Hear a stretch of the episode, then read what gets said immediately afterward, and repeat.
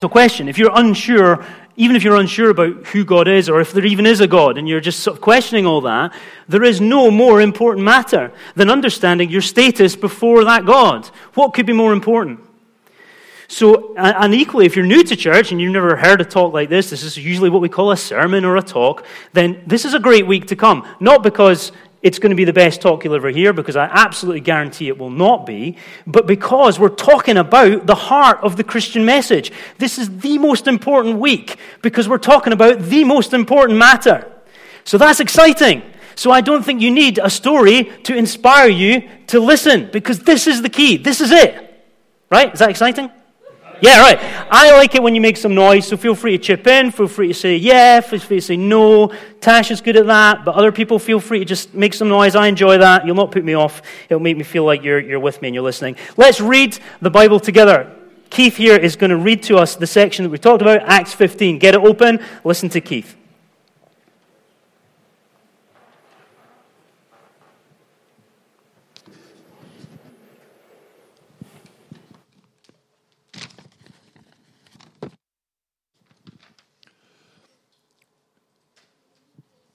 Certain people came down from Judea to Antioch and were teaching the believers unless you're circumcised according to the custom taught by Moses, you cannot be saved. This brought Paul and Barnabas into sharp dispute and debate with them. So Paul and Barnabas were appointed, along with some other believers, to go up to Jerusalem to see the apostles and elders about this question. The church sent them on their way. And as they traveled through Phoenicia and Samaria, they told how the Gentiles had been converted. This news made all the believers very glad. When they came to Jerusalem, they were welcomed by the church and the apostles and elders, to whom they reported everything that God had done through them.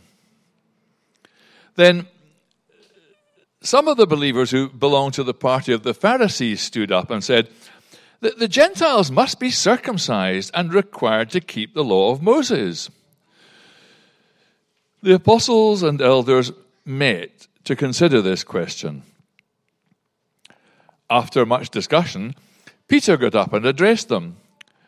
Brothers, you know that some time ago God made a choice among you that the Gentiles might hear from my lips the message of the gospel and believe. God, who knows the heart, showed that he accepted them by giving his Holy Spirit to them just as he did to us. He did not discriminate between us and them, for he purified their hearts by faith. Now then, why do you try to test God by putting on the necks of Gentiles a yoke that neither we nor our ancestors have been able to bear? No.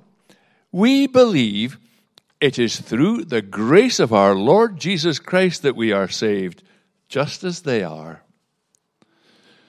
The whole assembly became silent as they listened to Barnabas and Paul telling about the signs and wonders God had done among the Gentiles through them. When they finished, James spoke up. Brothers, he said, listen to me. Simon has described to us how God first intervened to choose a people for his name from the Gentiles.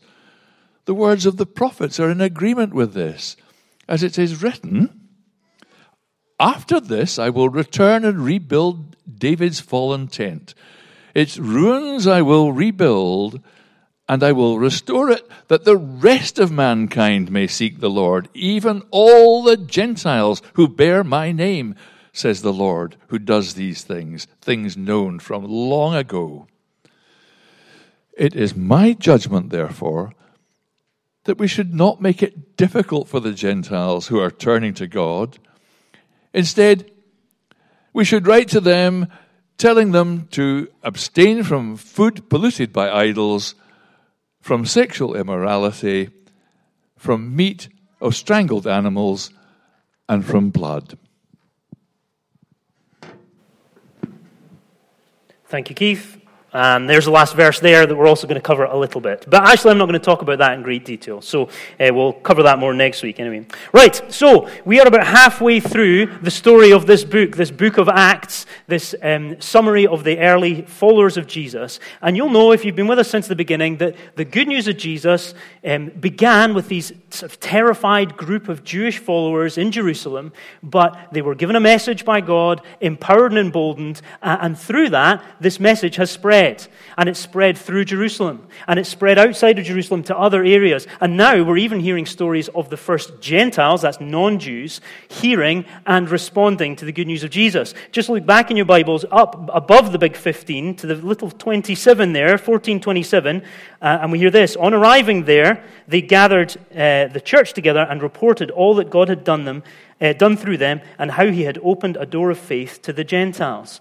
It's this report of Gentiles coming to faith, of hearing the news of Jesus and responding, that is the context for what happens next in chapter 15. So here we are, our section. Look down at cha- uh, verse 1, the first bit. Uh, verse 1 Certain people, on hearing the news, certain people came down from Judea to Antioch and were teaching the believers, unless you are circumcised according to the custom taught by Moses, you cannot be saved. Now, this is a, clearly a big deal. There's a map of, with the two arrows showing uh, Jerusalem at the bottom and Antioch at the top. It's a massive distance. We're talking 300 miles. And so these guys, that maybe take you three weeks, four weeks to get there, right? So they, they hear this report and they are so concerned that they go down from Jerusalem to Antioch, or go up as it looks on the map. But anyway, they go up to Jerusalem um, and make this, make this point. And, and the reason it's such a big deal is because it's about who is who's in God's people, who's a part of God's people. It's so central. What does it take to get right with God? And they think this is so important that they go up to talk about it. And they are saying, these certain people are saying, that you need to be circumcised first if you want to be saved. Uh, and of course, circumcision is this physical sign of identification with the Jewish people. Uh, and it's not a totally unreasonable position. It was all through the Old Testament. Here's Genesis 17. That's Abraham uh, and his family be, are circumcised, and God tells him to do that. And that pattern exists right through the Old Testament. Uh, and they're saying that's what's needed to get right with God. You need to do that act first like God said back in the old days, uh, uh, and then you'll be right with God. And if you go on to verse 5, you can see, just skip down to verse 5 in your Bibles, then the believers, uh, the, the Gentiles must be circumcised and required to keep the law of Moses. So they go further than even just circumcision. Yeah, you need to be circumcised. You also need to keep the law of Moses. That's a lot of the stuff we find in the Old Testament. And they are saying salvation is through faith in Jesus. Yes, it is through faith in Jesus. Yeah, you need to do that. But you also need to be circumcised and you need to keep all the Jewish Old Testament laws. And notice how they use the words must and cannot. Verse 1 cannot be saved, must do these things in order to be saved. They're saying this is essential. This is like God proved that you must do these things. And what they're really saying, in other words, well, what they're really saying is this it's Jesus plus law equals salvation. That's what it takes to be saved. And when you think about what that would mean for Gentiles, it's quite, quite a big deal. And not only circumcision being a big deal, but also the following of all these laws. They're saying you need to leave behind your culture. All those things that you do, and all those foods that you eat, and all those things that are important to you, and your heritage, and your, all of the stuff that you've grown up in, leave that behind and become a Jew. Do all the Jewish things. So leave your culture, move out of that, come into our culture, be subsumed, and from there, then, then you can be saved. Jesus plus law equals salvation, is what they're saying. And this brings them into sharp dispute with Paul and Barnabas. And the reason for that is because Paul and Barnabas have been saying the exact opposite all the way through the book of Acts. Uh, I've just picked one example from Acts 13 38. Here's Paul. He's actually speaking to Jews here, and he says, Through Jesus, everyone who believes is set free from sin, a justification you were not able to obtain under the law of Moses. So he's saying it's Jesus alone, not the law, not circumcision. The law cannot save you. And this creates this major fault line for the church. Who is truly saved? Is it those people who are Jews first and circumcised and then become followers? Or is there another way?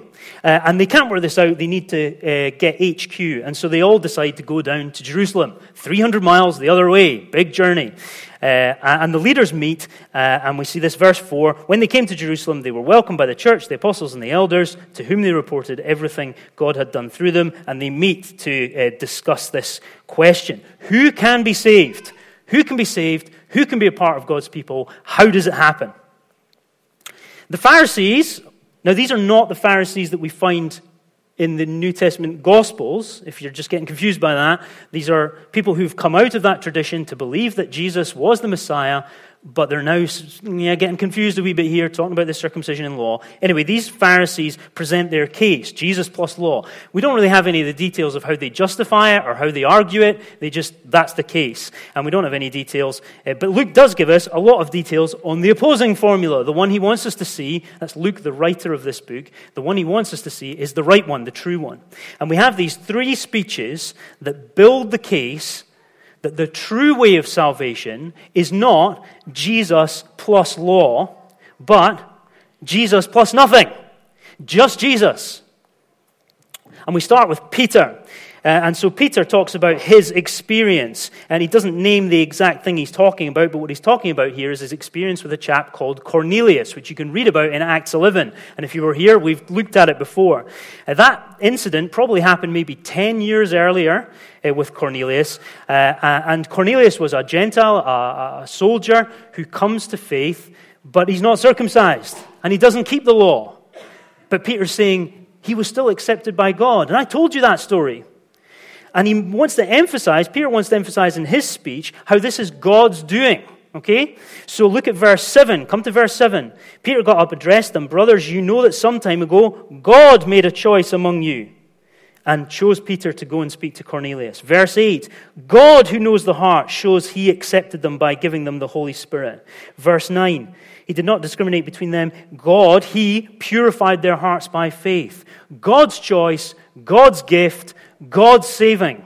God, God, God. Not Peter going off the reservation, including people that he shouldn't have, slightly dodgy folk or whatever. No, this is from the beginning. God's been involved. God's a part of this. It's always been part of the plan. Next up, Paul and Barnabas, uh, verse 12. We, they give evidence. So Peter's talking about his experience. Paul and Barnabas talk about the evidence that they've seen, uh, and the evidence being these signs and wonders. We don't have much detail of that because there's whole the 14 chapters of Acts where you can read all the details. So Luke doesn't give us it again in this account, but he just says, summarizing the first 14 books, um, they told of these signs and wonders. And these signs and wonders are saying, God is present, God is at work, God is active. These signs and wonders authenticate the message that Paul and Barnabas are preaching. And they, yeah, they authenticate that message. Finally, then, up comes James. Now, James here, brother of Jesus, um, not the James, obviously, who's killed a few uh, chapters ago. Um, uh, and he is the head of the council, probably. This council that's meeting here, he's the head of that. And he's probably a conservative guy, small c, conservative, maybe more traditional, Jewish background, kind of, you know, sort of trustworthy elder statesman type guy. Uh, and he speaks from, he wants to make the point that Scripture agrees with this as well. So we've got evidence from, evidence from Paul and Barnabas, but also James is saying, well, the scriptures agree. Uh, and he reads from this section back in the book of Amos, which was written 800 years earlier. So, 800 years ago, Israel is in decline. Things not going well for the state of Israel. But God gives Amos a message, a promise that looks forward to an unknown time when he is going to rebuild David's fallen tent. Verse 16. I'll rebuild David's fallen tent. That's another poetic way of talking about the nation of Israel. And then he says, and through that, through David's rebuilt tent, all nations are going to be blessed. And he says, even all the Gentiles. He's going to gather people to them. So he's going to rebuild Israel, restore Israel, and through that, then other nations are going to come in. Gentiles, non Jews are going to be included in God's people. Uh, uh, and what James is saying is that this is that. This is this happening. This 800 year old promise. Ta da! We're here. We're, this is it now, happening. This is God doing what He promised all along. He's using Israel, the nation of Israel, to reach out beyond Israel and to draw them in. draw these other people in. So this is a welcomed fulfillment. It's, it's something we should be glad about, not, not something that we should be unsure about. We should be welcoming this. And he's, he's making the point that this promise, the promises that were given to Israel, were always meant to be for more, meant to be for more than Israel. It wasn't just God was going to build this lovely, precious nation of Israel and really look after it, and that would be his treasured possession, and that would be it. But no, he, through that, he was going to draw all nations to himself, spreading out from Israel to all nations. And James is saying, here, now, this is it. The scriptures have told us to expect this. This is it happening. So we've got experience, we've seen it happen. Cornelius. We've got evidence, these signs and wonders that Paul and Barnabas have been a part of. And we've got scripture that this has been promised before and is now being fulfilled. And Peter's phrase here in verse 11 summarizes this whole thing. No, we believe it is through the grace of our Lord Jesus Christ that we are saved. Amen? Amen. Yes, that's right. So we agree with Peter, yeah. Good. So, grace and grace alone. That's what Peter's saying. It's not Jesus plus. And he's saying it's grace and grace alone. It's how the Gentiles are saved, it's how the Jews are saved, it's how anyone is saved. And as one writer puts it very neatly, and who I'm uh, taking this from, from a book of the same name, Jesus plus nothing equals everything. And so, having had that big long ranging discussion, verse 19, we should not make it difficult. This is James, the head of the council, stands up, summarizes the whole thing, says, Right, we should not make it difficult for the Gentiles who are turning to God. So, not Jesus plus law equals nothing, but Jesus plus nothing equals everything. Ooh, giving it away too soon. Now, Jesus, law, circumcision, maybe, I'm not surprised, if it feels a million miles away from your life here in 21st century. Um, I don't know how many of you are concerned with Jewish food laws. I imagine none of you. I'm not going to ask for a show of hands about circumcision. But the point being is you can probably be sitting there like I was when I first read this passage, thinking, well, I'm glad I don't make that mistake. I've never told anybody, I'm an elder in the church, I've never told anyone to be circumcised or keep Jewish food laws. So good on me. Uh, I'm not making the same mistake as these daft Pharisees. But I want to suggest that this actually hits a lot closer to home than we think. And I want to suggest that Jesus plus is our default position when thinking about our salvation and the salvation of others. The longer you've been around church and the longer you've been a Christian, I think we tilt toward this way of thinking. We kind of start off with grace alone, right? So, you know, when you become a Christian, oh, I was in a right mess, and, you know, Jesus, well, he saved me by his grace, and there's nothing I could, I, brilliant, 100% grace. But gradually, imperceptibly, over time, you start to forget that. And we do this whenever we think we're kind of getting areas of our lives a bit more squared away and a bit more sorted out. You think, okay, well, you know, I was a mess when, when I came to Jesus, but, you know, now I'm, I'm doing a bit better. Like, I've, my ethics are sorted out. I'm a bit more of a good guy. I don't make some of the mistakes I made in the past. I, you know, I imagine God is pretty pleased with some of, some of it, you know, not all of it, but some of it. You know, I, I for me, I, I, read my Bible a fair bit. I, I all the time, but, you know, I'm, i read it a bit. You know, I'm at church more often than I'm not. My marriage is okay most of the time. I, I'm an elder at church. That's pretty good, right? Um, my kids aren't like totally off the rails. Uh, you know, my life isn't like an obvious train wreck. Or I'm not perfect. I've got some bad stuff going on in my life for sure. But, you know, maybe compared to where I was, I'm doing all right right? So we start off with 100% grace. We think, oh, 100% grace alone. But after a while, it's maybe 90 10. You know, I'm a little bit proud of some of, some of my things, my upstanding church member. You know, I, I run an ethical healthcare business. I'm, I'm a compassionate healthcare professional with a God honoring business. Well, you know, God, he's probably he's like a little bit little bit pleased, a little bit impressed with that. Not loads, but like a little bit. You know, I'm, I'm not 100%, but you know, I'm, I'm pedaling a little bit, all right? I'm, I'm pedaling along too. So I don't need to be 100% grace, pedaling along. I'm helping it along. But can you see how that is just Jesus plus? It's Jesus plus these rules that I've just talked about there coming to church, reading my Bible, being a good husband, I'm contributing. It's like Jesus is the door. And we go through the door, but it's me doing all these good things that sort of keeping me in the room in case I just kind of like fall back outside or something like that. Uh, Jesus plus going to church. Jesus plus reading my Bible. Jesus plus being a good husband. Jesus plus being ethical in my business practices, whatever it is. And I'm thinking that keeping the rules is more, makes me more acceptable to God. Now, these are different rules to the Pharisees, right? They're talking about circumcision and Old Testament food laws, which I think are ridiculous. Ha ha ha. Who would care about those rules?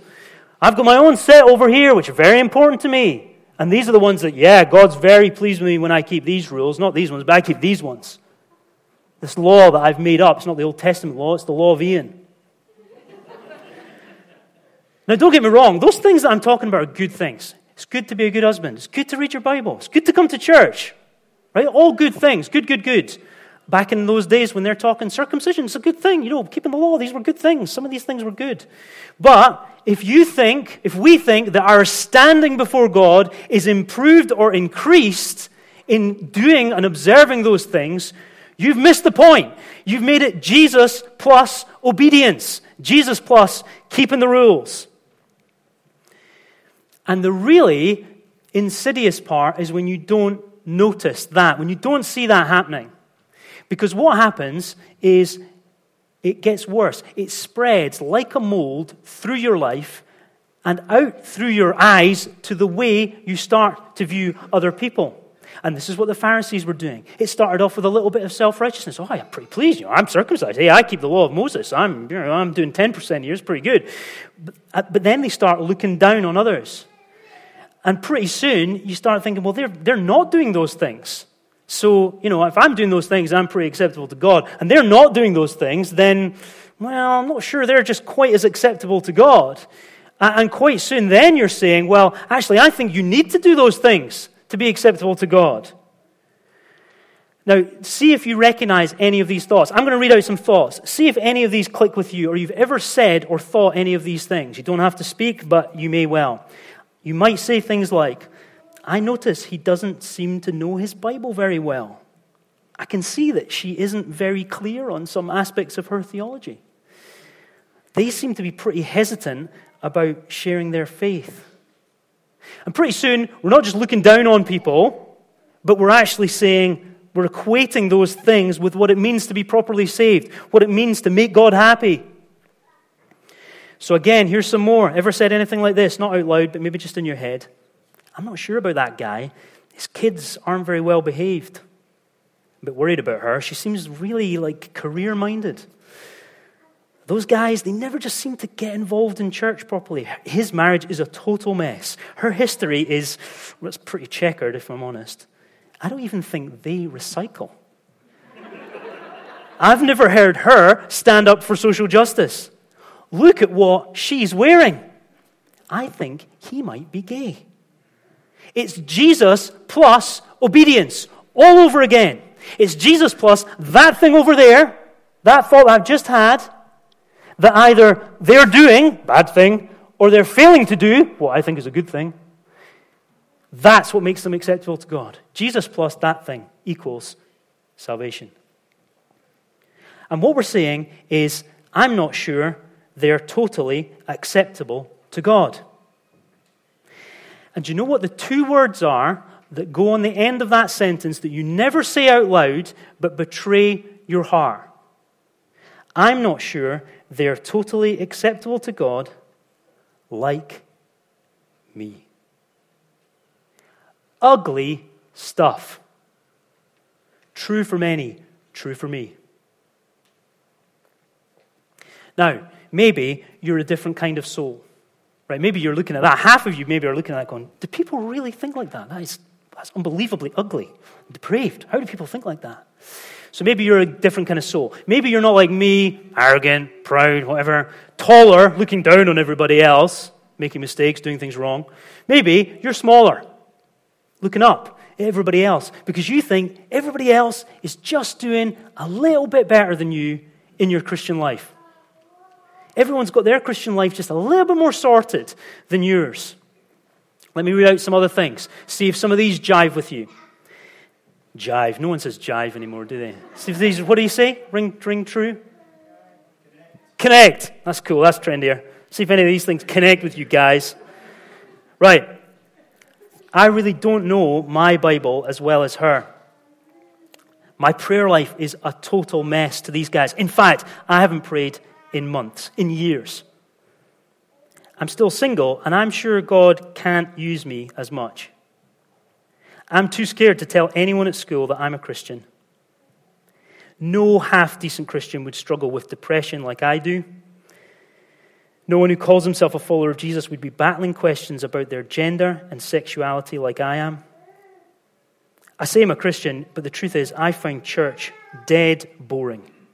I'm just pretending to enjoy it. And God hates a fake like me. I've been divorced. My past is so messed up. Some of the thoughts I have are so dark, I'm totally ashamed. I've not read my Bible in years. On the face of it, that seems better than what I've just been talking about. That seems better than Jesus plus obedience, doesn't it? It's slightly more noble, right? Looks like humility. Well, I'm not as good as these guys, you know. But what you're saying is, I'm not as acceptable to God because of this thing in my life, this thing in my past, this thing that I do that I can't get control of. And I'm not acceptable, as acceptable to God as they are. I don't know the first thing about theology. Don't lead my home very well as a father. My life is a total mess under the surface. I'm crippled by anxiety. My mental health is a total shambles. I'm not even sure the whole Christianity thing is even real. I've got absolutely nothing to offer Hope City. I am useless. I'm the least godly Christian ever. Now, you think if you fix some of those things, you think if you do those things a wee bit better, then, then God will love you more. Then you will be more acceptable to God. He'll be more pleased with you. That's not humility. What's that? It's Jesus plus. It's Jesus plus. It's the same. It's Jesus plus self improvement. Brush myself up a bit, make myself a bit better. Then I'll be acceptable to God. Then God will love me as much as He loves so and so or she and she. So, whether you're looking down on people from above, that's just Jesus plus obedience, or you're looking up at people from below, saying it's Jesus plus self improvement, it doesn't matter how you do it, you're saying God's grace isn't enough. And we're all guilty of it. We're all just 21st century Pharisees. And if Paul and Barnabas were here now, they would be in sharp dispute with you and with me. Because it's Jesus plus nothing equals everything. There's a last group in here. Maybe you don't believe in Jesus at all. You don't believe in God. You're not even sure about church. You're just kind of, I don't know why you're here. But you're here. Great. You're welcome. But you're thinking, well, he's talking to all these other guys that believe in Jesus. No big deal. You are no better off. Because you're just setting your own standards. You're not using the ones in the Bible, you're just setting your own ones. Or you're going by society standards. What, who does society, who do people, I'm saying people oh, out there, people say are good people these days? Who are the good people in society? It used to be one thing 100 years ago, it changes every generation. Here's some. Those who are true to themselves, those who stand up for racial injustice, those who leave a legacy, those who follow their dreams, those who help their community, those who make a difference, ethical people, yoga teachers. We don't care people who don't care what anyone else says, people who inspire other people, people who are authentic, people who do random acts of kindness, people who restore your faith in humanity, people who work in the third sector, artists who break new ground, musicians who devote their life to their craft, those who do lots for charity, vegetarians, people who care about the environment. You can add your own list people who are tolerant, whatever you like, I don't know. You can think of other ones. Put them on the bottom of that list. That is who are truly good people by society standards. And in saying that, what you're saying is what those good people have, good people, what they have, that's what you're looking for. That. They have fulfillment. They have purpose. They have meaning. They have salvation. It's another word for the same thing. We're all searching for it. We're searching for that meaning and that purpose. And your formula for finding it, if you don't believe in Jesus, is being a good person equals salvation. You just scrubbed up the Jesus bit. Just circle the plus bit. It's just plus equals salvation. Do more plus, then you've got meaning. Then you've got fulfillment. Then you've got purpose. Then you're a good person. It's just plus. But the truth is, salvation is found in nothing else, in no one else. Not in veganism, not in confronting the patriarchy, not in standing up for the oppressed, not in being a good person. It is only through the grace of our Lord Jesus Christ that you can be saved. Amen. Just as we are. I'm no better off. That's how I'm saved. Not by being a good guy, not by being an elder in the church. Same as you, same as anybody. And that, my friends, is why it's good news. Because there's a way out from this suffocation of feeling worse than everybody else as you look around. There's an escape from the ugly pride of looking down on everybody else as you look around. There's release from the crushing burden of failing to live up to your own or society's standards for what means good. Doesn't matter who you are, doesn't matter what you've done, doesn't matter what you know about God or don't know about God, whether you're a Christian or not, man, woman, child, slave, free, rich, poor, non binary, able bodied, good or bad, sorted out, flaming hot mess. It doesn't matter. It's the wonderful news that it is God's grace in Christ Jesus and that alone which saves. Unending, unfathomable, unstoppable, unlimited grace that brings salvation for anyone who asks. It is as simple as this Jesus plus nothing equals everything. Let's pray.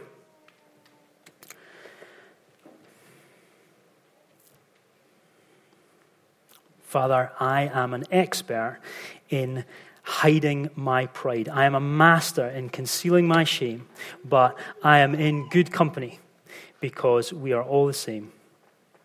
We thank you for the level ground at the foot of the cross. No matter how messed up we are, how we look on the inside, how we look on the outside, we lay down our pride, we cast off our shame, and we say, Thank you for rescuing us from these bodies of sin. Thank you that our salvation doesn't depend on us. We remind ourselves again that it is by grace we are saved, from the worst of us to the best. Thank you that Christ made the mark so that we don't have to. And it's by his righteousness we can stand before you forgiven, welcomed, and loved. Amen. Now, if grasping the, even just the corner of those truths doesn't make you want to sing, I don't know what will. So let's stand together and let's praise God. Hallelujah. Salvation is in Christ alone.